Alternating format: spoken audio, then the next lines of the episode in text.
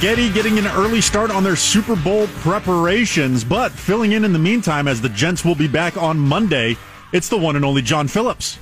This is true. It's me, John Phillips, on loan from Talk Radio 790 KABC in Los Angeles, where you can listen to me each weekday from noon until 3 o'clock in the afternoon on AM 790 on your AM band if you're in Southern California. If you're not, you can get me at kabc.com and read me in the pages of the Orange County Register and the LA Daily News. Honored to be sitting in for Armstrong and Getty. I think they're out today because they're they're getting the, the barbecue ready. They're getting the smoker all set up for Super Bowl Sunday. Because sometimes, uh, positive Sean, that takes a little prep time. Oh, and Joe is a scientist when it comes to the smoker. He needs to get the, the wood pellets just right for it to go. He has the precision of a surgeon, I'm told. Indeed. Absolutely. All right. Well, it is a pleasure and an honor to welcome our next guest to the program. She is a medical doctor, a former member of Congress representing the state of New York, who you can follow on Twitter at Nan Hayworth. Dr. Nan Hayworth, welcome. Oh, it is an absolute privilege, John Phillips. So glad to be with you. Now, what is your go-to Super Bowl food that you can't live without? oh gosh, these days, John. Uh, you know what? I, I I'll tell you what I have an addiction to, other than See's candies, which of course we talked about, See's chocolates, uh, is um, I, I like crunchy Cheetos. Oh, those are very good. Mm-hmm. Yes, very very good. I would, uh, yeah, I would walk across hot coals for a bag of crunchy Cheetos, even if it's only the snack size. Yes, well I have to have the snack size bags around because it doesn't matter how big the bag is. I'll eat every single one of those Cheetos in it. Yes, yes, as will I. And of course, at, at the age of 61, I'm, I'm doing the low carb thing. So that's, it's like a once a year treat. Don't ask. Well, it's Super Bowl Sunday, so you can have your treat this Sunday. I'm rooting on Tom Brady. Well, let's talk a little COVID because there has been a war over whether or not schools should be closed or open in this country. And flip flop Fauci has been on both sides of it, initially saying that schools had to be closed because of the science. Mm-hmm. And now his position mm-hmm. is schools have to be open because of the science. Because science. Mm-hmm. There's a headline in the New York Post today that says CDC head there's data that it's safe to open schools. White House, we're going to wait. Headline, Joe gets an F, and a big picture of President Joe Biden. There's a war going on in San Francisco, of all places, between the city and the school district as to whether or not the schools should be open. Let's listen to a wrap from Claudia Cowan from the Fox News Channel. It's been nearly 11 months since kids in San Francisco, along with millions of others across the nation, started learning remotely. But while many other districts and even the city's private schools have resumed in-person classes, public schools here remain closed, even though the city's own health department says they could reopen safely with proper precautions. Nothing matters more than getting our kids back in school. With support from the Democratic mayor, the city is now suing the school district in a first of its kind lawsuit in California. We're asking the court to order the school board and the school district to put in place a plan a viable plan to reopen safely. The city attorney calls the district's current plan, quote, ambiguous, empty rhetoric. We absolutely have a comprehensive plan. Uh, this plan has specific steps around health and safety. We understand that this is painful and we all want to get back, but this is an embarrassing day for San Francisco. And Claudia Cowan also says the vaccines and the battle with the unions is also a sticky point. Let's listen. There's also the issue of vaccinating teachers, which the Biden administration says is not necessary to safely open schools. But vaccines have been a sticking point with unions not just in California, but in Virginia, the city of Portland, and in the nation's third largest district, Chicago, where union leaders blocked teachers from heading back to classrooms earlier this week. The city's mayor says she will lock teachers out of remote learning if the union fails to continue negotiating a plan to reopen. We are failing those children by not giving them the option to return to school. Dr. Hayworth, at this point, given all that we know, is there any reasonable argument to keep the K through 12 school system closed from on-campus instruction? No, no, there is none, John. And of course, you and I uh, are good friends, and we've been talking about this uh, on the airwaves for months and months and months. Uh, what is the key difference? What is the rate limiting factor here? Teachers' unions. Teachers' unions. That's it. And the fact that teachers' unions can obstruct uh, primarily because they have big political agendas and they have a, a, a, you know what heretofore has been uh, a, a headlock on the Democrat Party. Uh, but the other key factor, of course, is that teachers uh, in these unions continue to be paid. And the public is paying them, paying them through teachers' unions not to do their jobs as every scientific piece of evidence, every expert, and now leading Democrat politicians who are finally beginning to wake up to the fact that they actually have responsibilities to their constituents that go beyond, uh, you know, pleasing the public sector unions. Uh, you know, everybody is saying it, but they are adamantine. And unless you have something like a Ronald Reagan moment, uh, when he fired Patco, you know, when he you know, decertified them uh, in 1980 uh, it, with the uh, when when the air traffic controllers went on strike. You know, unless you have a moment like that, unless Joe Biden grows enough fortitude to do something like that, they are going to keep doing this. Thank you, by the way, for saying Joe Biden needs to grow fortitude. This is a family friendly show. Indeed. And fortitude has many forms. Yes. I mean, in his heart and mind, of course. Oh, believe me, I knew the impulse was there. Now, yes, yes, thank you.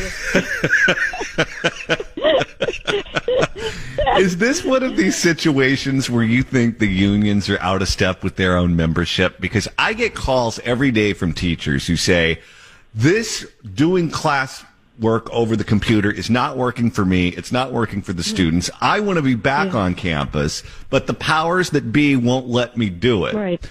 Does yeah. there need to be a movement within the ranks of the teachers unions where rank and file teachers say enough is enough? Stop trying to exploit this for political gain. Let's try to get on campus instruction going as fast as possible. Absolutely, John. And that's why I'm always careful to assail the teachers unions, not the teachers. This is the teachers unions and the teachers unions are run. We know this from their pronouncements, uh, from their, from the, their leaders and the way they speak. Uh, you know, at, at, the national and the uh, municipal and local levels, uh, that that I know teachers too, and have for years, who who love their students, who want to do the right thing, who long before COVID felt that teachers unions had far too strong a tendency uh, to hold families and students hostage uh, in order to uh, promote the interests of the union. And again, because they're very powerful in Democrat politics you know, and they've commanded a lot of money, you know, because teachers union dues. These teachers have to pay dues to the unions. There's been litigation, including in the state of New York, uh, you know, the the Janus lawsuit uh, to uh, to decouple dues from political activity. Uh, but you know, this is about power. This is about power, and it's about Democrat power and and this this is just this is a soul searching moment for the Democrat Party. Do you actually care about people as you purport to do, or do you only care about your power? And the actions of the teachers unions will tell you everything you need to know about that. In a prior conversation that we had, I asked you if pediatricians need to start getting more activist about this to get their patients back in the classroom. You said yes.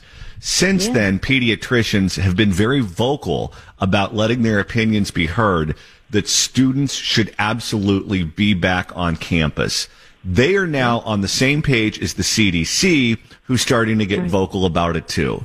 How at this point can teachers unions make the argument that the science def- defends their position as opposed to the pediatricians and the CDC? Well, they they can't. Uh, they can't, but they will. They will insist as long as they are getting paid. You know, so so they will continue. We we know where they stand on this now. And they, I hope that their membership will, uh, you know, that the teachers who are members will be able to be more aggressive about speaking out. But but these these union, you know, it, it, public sector union types are not nice guys. You know, they're no pushovers. You know, they're they're they're playing for for keeps. So there's a lot of you know why have the teachers whom I've known and loved for for decades and many of them I've known through my children when they were in public school uh, you know why have they been afraid to speak out because the unions the union leaders are vicious they've got a lot of power on the line because when you disempower the teachers unions you're disempowering them and they have an agenda and it, it's not to help the kids so it, it's a, it, it, the more of us who speak up, the better, John. That's the only way things get done. Uh, momentum is on the side of those who are opposing the teachers' unions. That's all we can do. In the state of California, vaccinations have not been offered to every nursing home resident in the state yet. The mayor of Los Angeles, Eric Garcetti, says it's going to be June before vaccinations are offered to every Californian 65 years of age or older. It was also just announced that at Long Beach State, every professor and every student is going to have to be vaccinated before on campus instruction begins again. On what planet is it smarter to vaccinate professors and college students before you vaccinate elderly people, particularly those who live in nursing homes? Yeah, well, Planet Teachers Union. That's it. The, the education government complex uh, has accumulated and been granted uh, or acceded uh, enormous power uh, over our economy, uh, over the lives, obviously, of of of kids and families and young people. Uh, so the fact that they were able to shove themselves to the front of the line when demographically they don't belong there. Now, now that that's on the government of the state of California. That's on uh, Warden Newsom, and of course, that's one of the major reasons he's being recalled. Or you know, the recall movement is on, and they've got almost enough signatures to to make it happen. Uh, you know, because because Democrat politicians in particular have capitulated to these demands, and the public. Uh, again, should be outraged. Uh, there, there is a, you know, if if a, if an instructor has a specific medical condition, and there are some that warrant vaccination in order to feel safe, uh, being in the presence of other people who may not have been vaccinated, uh, then then that's fine, but not as as a category, and not when you're denying you know, in particular when you're denying thereby vaccines to people who are at mortal risk relative to you. For what it's worth, if I recall correctly, when I was an undergraduate student in political science at Cal State Fullerton, there were 13 full-time male faculty members in the department. 10 of them were married to former students. If they're getting the virus at work, it's not at the lecture hall. yeah, well, yes, exactly. No, it, it, it I, I, I agree with you on that as well. Uh, uh, John, this is we are what one thing COVID is doing among uh, among its many uh, devastating consequences. But one of the things it is managing to do is to expose the hypocrisies, uh, the exploitation, the parasitic nature of the education government complex, and it extends far beyond COVID. Uh, so you know this there there may be we may be witnessing uh, you know a, a, a breach of faith that will make people question the entire arrangement as they should. Dr. Nan Hayworth, thank you so much for joining us. Have a wonderful Super Bowl Sunday and enjoy those Cheetos. and my See's chocolates, John. Thank that you. That too. I will. And don't forget to follow Dr. Hayworth on Twitter at Nan Hayworth. It's John Phillips in for Armstrong and Getty. More coming up. Don't go anywhere. Armstrong and Getty.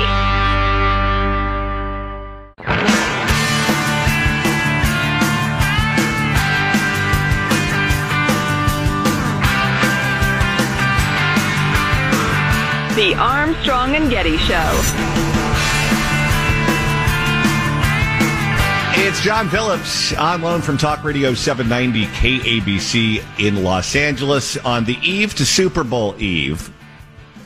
And positive, Sean, one of the things that Jimmy Kimmel does when he's not making ad hominem attacks on Republicans is he likes to do a segment called Mean Tweets, where he takes a look at the sewage plant that is the internet and he takes some of the nasty tweets, has the person read tweets that are nastily written about themselves, and it's a bit.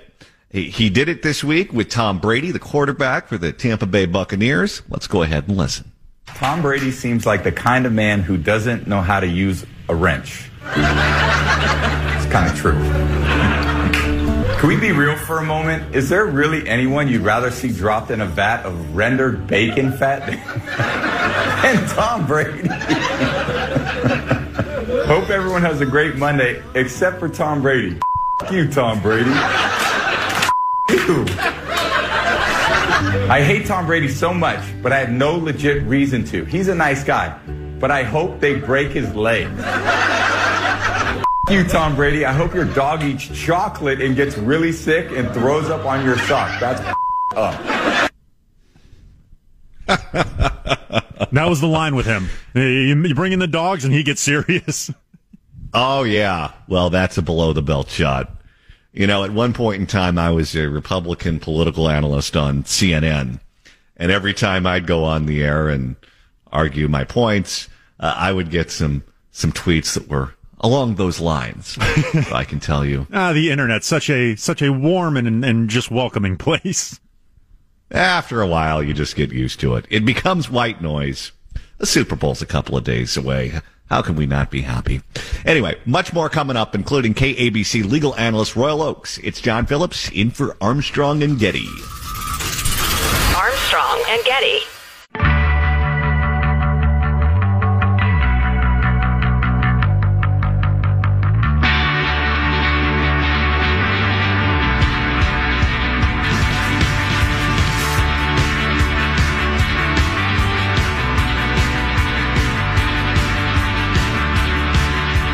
Armstrong and Getty Show. Jack and Joe taking a, a well deserved day off. They will be back in full force on Monday with you. Until then, we are being taken care of by the powerful John Phillips. I don't know if I'd call myself powerful. I still have to wait in line at the DMV. if I was powerful, let me tell you, there'd be an express lane for yours truly. It's John Phillips on loan from Talk Radio 790 KABC in Los Angeles. You can listen to me weekdays from noon to 3 on AM 790 on your AM radio band or globally at kabc.com. You can read my columns in the LA Daily News in the Orange County Register. Happy to be filling in for Armstrong and Getty today, but they will be back on Monday. All right. It is a pleasure to welcome our next guest to the program. He is the KABC legal analyst and the host of the Too Many Lawyers podcast, which you can download wherever you download your favorite podcasts. Royal Oakes. Royal, welcome. Hey, thanks, John. Nice to talk to you. Now, Royal, you and I have been to many Major League Baseball games together, and you're always restrained when it comes to the ballpark fare. The Super Bowl is right around the corner. I want to know what you're going to hit first as soon as the food comes out. Yeah, you know, I'm I'm a pretty straightforward guy. You know, the dips and the chips uh, appeal to me. The guacamole is great.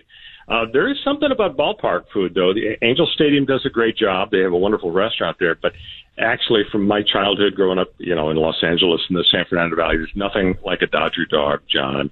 The, the secret I heard was that they use beer when they're making uh, the Dodger dogs, which you know probably would offend teetotalers in the stands, but uh, there there's nothing like a Dodger dog. So uh, maybe some folks will be uh, cooking those up on Sunday. Absolutely. So much to talk about, Royal. Let's start with the brand new district attorney, the George Soros installed district attorney in Los Angeles County, George Gascon, who is no longer sending representatives from his office to parole hearings, including for parole hearings regarding the Manson family.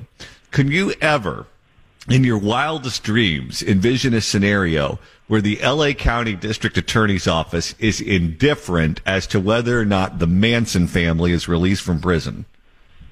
incredible by this district attorney. And you just have to ask yourself I mean, you talk about tone deaf and ignoring the optics. I get that there's progressive viewpoint regarding the criminal justice system, and a lot of people sincerely believe that there's racism out there, there's mass incarceration, we need reforms. Uh, deal with those issues. But for this district attorney to come in and do things that virtually nobody would say, oh, yeah, that's a good idea. Virtually everybody says, are you insane? Somebody's coming up for parole. And Fox News the other day had a, a list of three or four people with just horrendous crimes. And the rule is the prosecutors are not in the room. They may not have any input. They they may not try to set forth the public's viewpoint that uh, hey, judge, this might be a bad idea to release these people.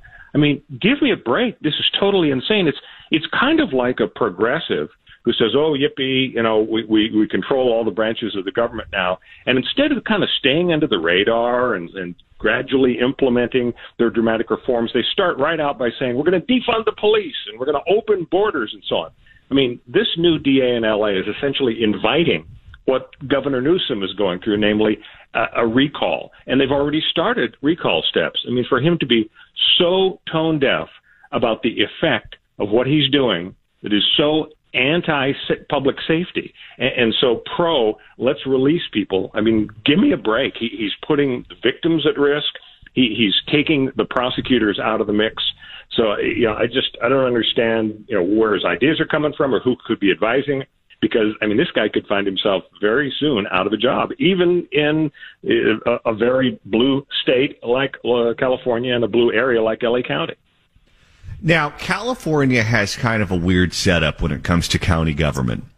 The LA DA's office, like all other county district attorneys' offices and sheriff's departments, get their budget from the county board of supervisors, five independently elected supervisors from five different districts, and they're known as the kings of their district, the kings of Los Angeles County. However, the district attorney, George Gascon, and the sheriff of Los Angeles County, Alex Villanueva, are independently elected. So while they're dependent on their budgets from the Board of Supervisors, the Board of Supervisors can't hire and fire them. The people of the county elect them or throw them out of office. The sheriff in Los Angeles County, Alex Villanueva, is furious with the district attorney, George Gascon, for not participating in these parole hearings and has announced that he will send representatives from the LA County Sheriff's Department offices to these various parole hearings. Could you ever think of any situation in California history where you've seen a district attorney and a sheriff at this at, at, at, at war with one another at this level?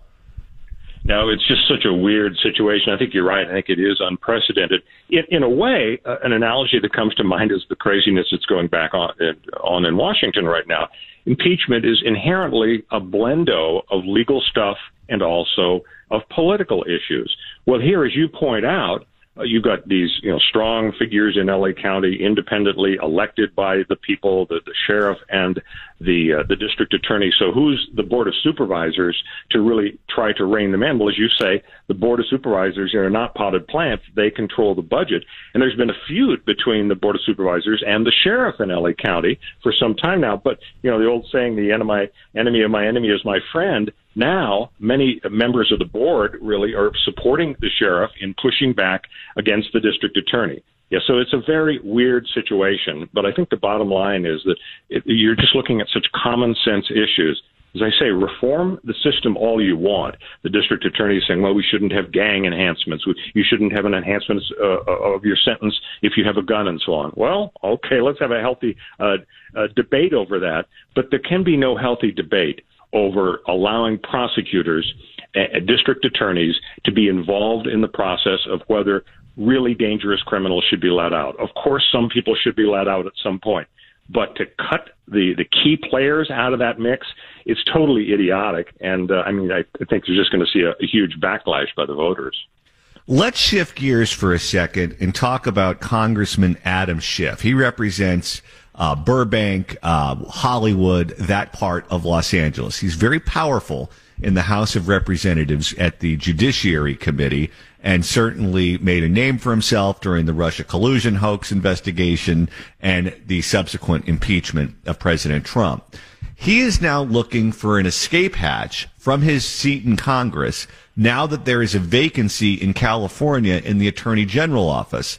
The incumbent California Attorney General, Xavier Becerra, was nominated by President Biden to be Secretary of Health and Human Services, creating a vacancy in that office. It's been reported in the press that Schiff is lobbying hard for that job, and he's installed Nancy Pelosi to go to her relative, Gavin Newsom, and push for Adam Schiff to get that appointment. What do you make of that?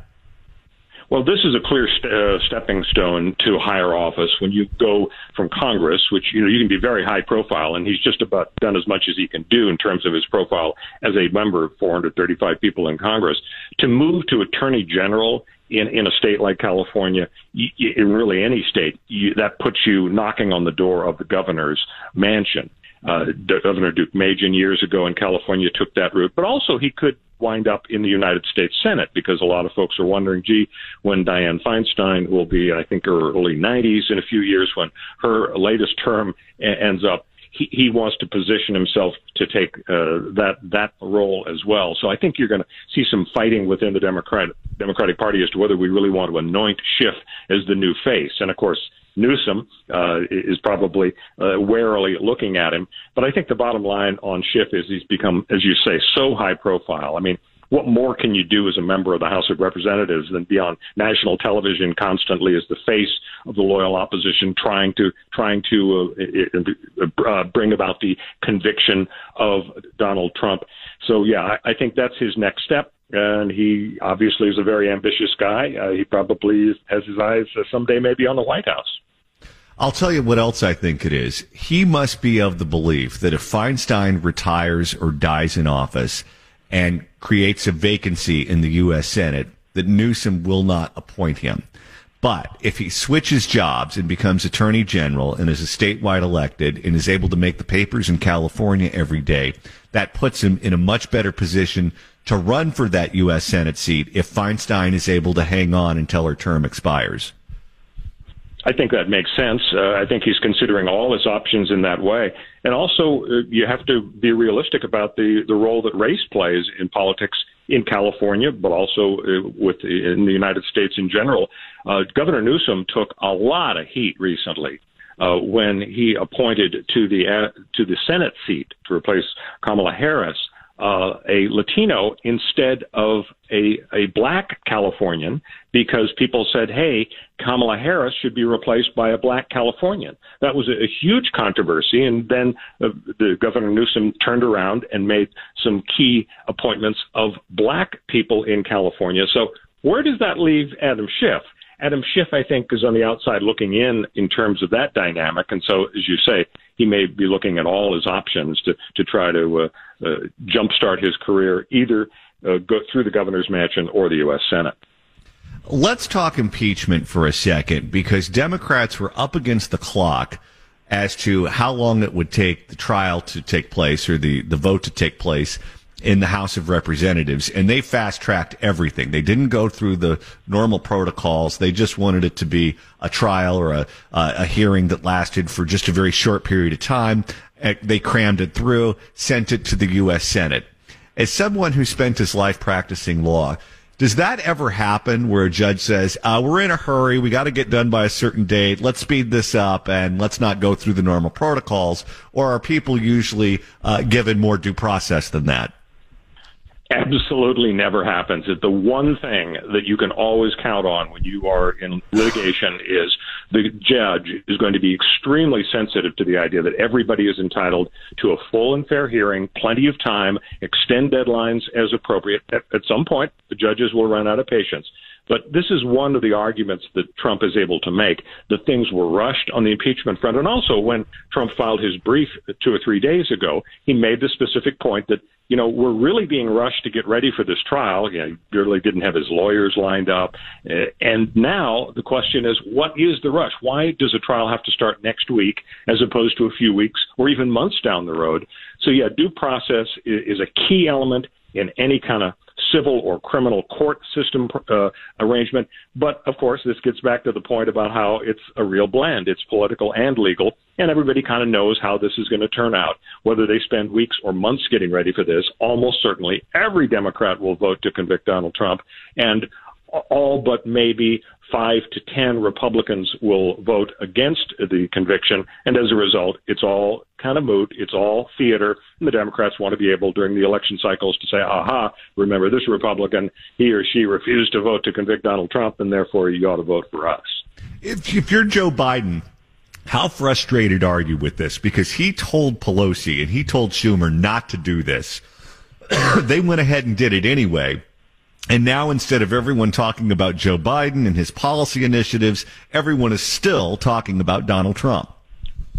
Yeah, I would think that Biden would be extremely frustrated because of the pressure that almost certainly hits him every single day to push the the hard left progressive agenda.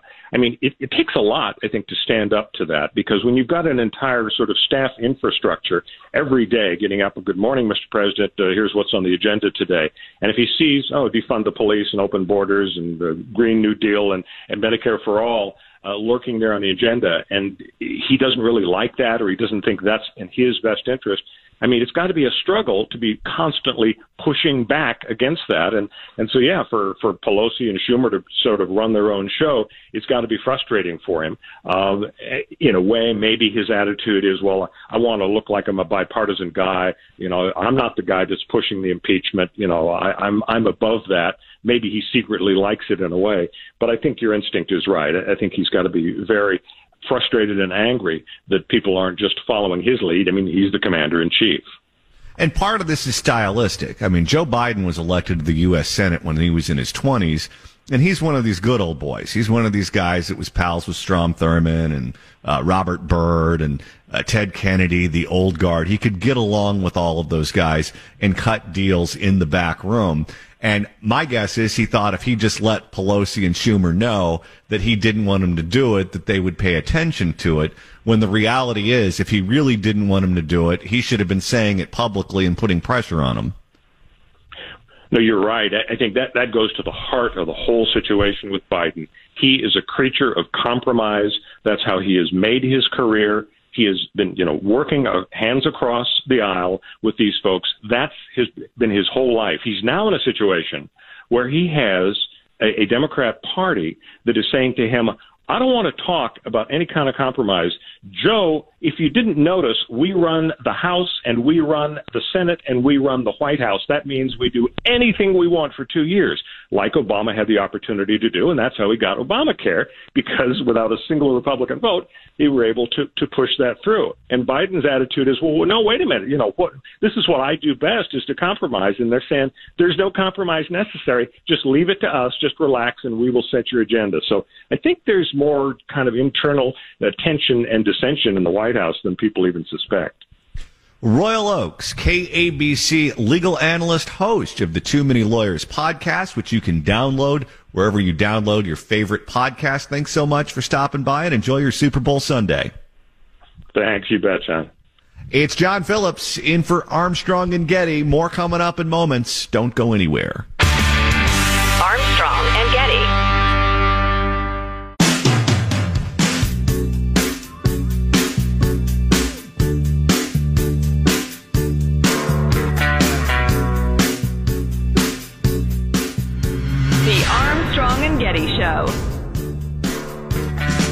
It's John Phillips in for Armstrong and Getty. If you want to catch me later on today, I'll be on Talk Radio 790 KABC between noon and 3 p.m. Pacific, as I am each weekday. You can also read me in the pages of the Orange County Register and the LA Daily News. All right, positive Sean. You're 0 for 3 so far with your oh. Super Bowl trivia. I'm picking myself up back off the mat. Oh, come on. You have an opportunity to redeem yourself with the f- next question. All right, it all comes down to this. If this is the last one. All right, here you go. Do players on both the winning and losing Super Bowl teams get paid a bonus for playing in the game? Uh, yes. You are correct. Nice winner. You have Finishing got strong. one right. Look at that trend line. It's heading up, baby. According to the NFL, each player on the winning Super Bowl team will score $130,000 and the losers will reportedly receive $65,000. So there is a winner's purse, but both teams, all players get paid a bonus. Uh, in other sports, that seems less. Uh, well, the, the NFL notoriously not of the guaranteed contract sort. So I like the I like the fact when NFL players get a little extra cash in their pocket because they are uh, colliding into each other at high rates of speed for our amusement and enjoyment. I wonder where the biggest difference is in checks. I bet you it's boxing. Uh, that's got to be up there. Any like any sort of Floyd Mayweather fight, the yeah, he's making probably easily three x, maybe four x of what his opponents are. Well, that's before the match even happens. They get paid different amounts Oh, of money, right, but I'm right, talking right. about after the match is over. Yeah. Yeah, I bet you the differences are bigger in boxing than they are in football or basketball or baseball or hockey. Yeah, that makes a lot of sense. So, the Super Bowl is this Sunday. Ratings have been down throughout the season. How well do you think ratings are going to do this year? Uh, so ratings ratings have been down throughout the season, but not as much as other television has been down. And the championship weekend, the ratings were actually up over the previous year. I think there may be an uptick in viewership this year. All right. Well, you'll be watching it. I'll be watching it. Everyone, have a wonderful Super Bowl weekend. Special thanks to Armstrong and Getty for allowing me to sit in for them. See you soon.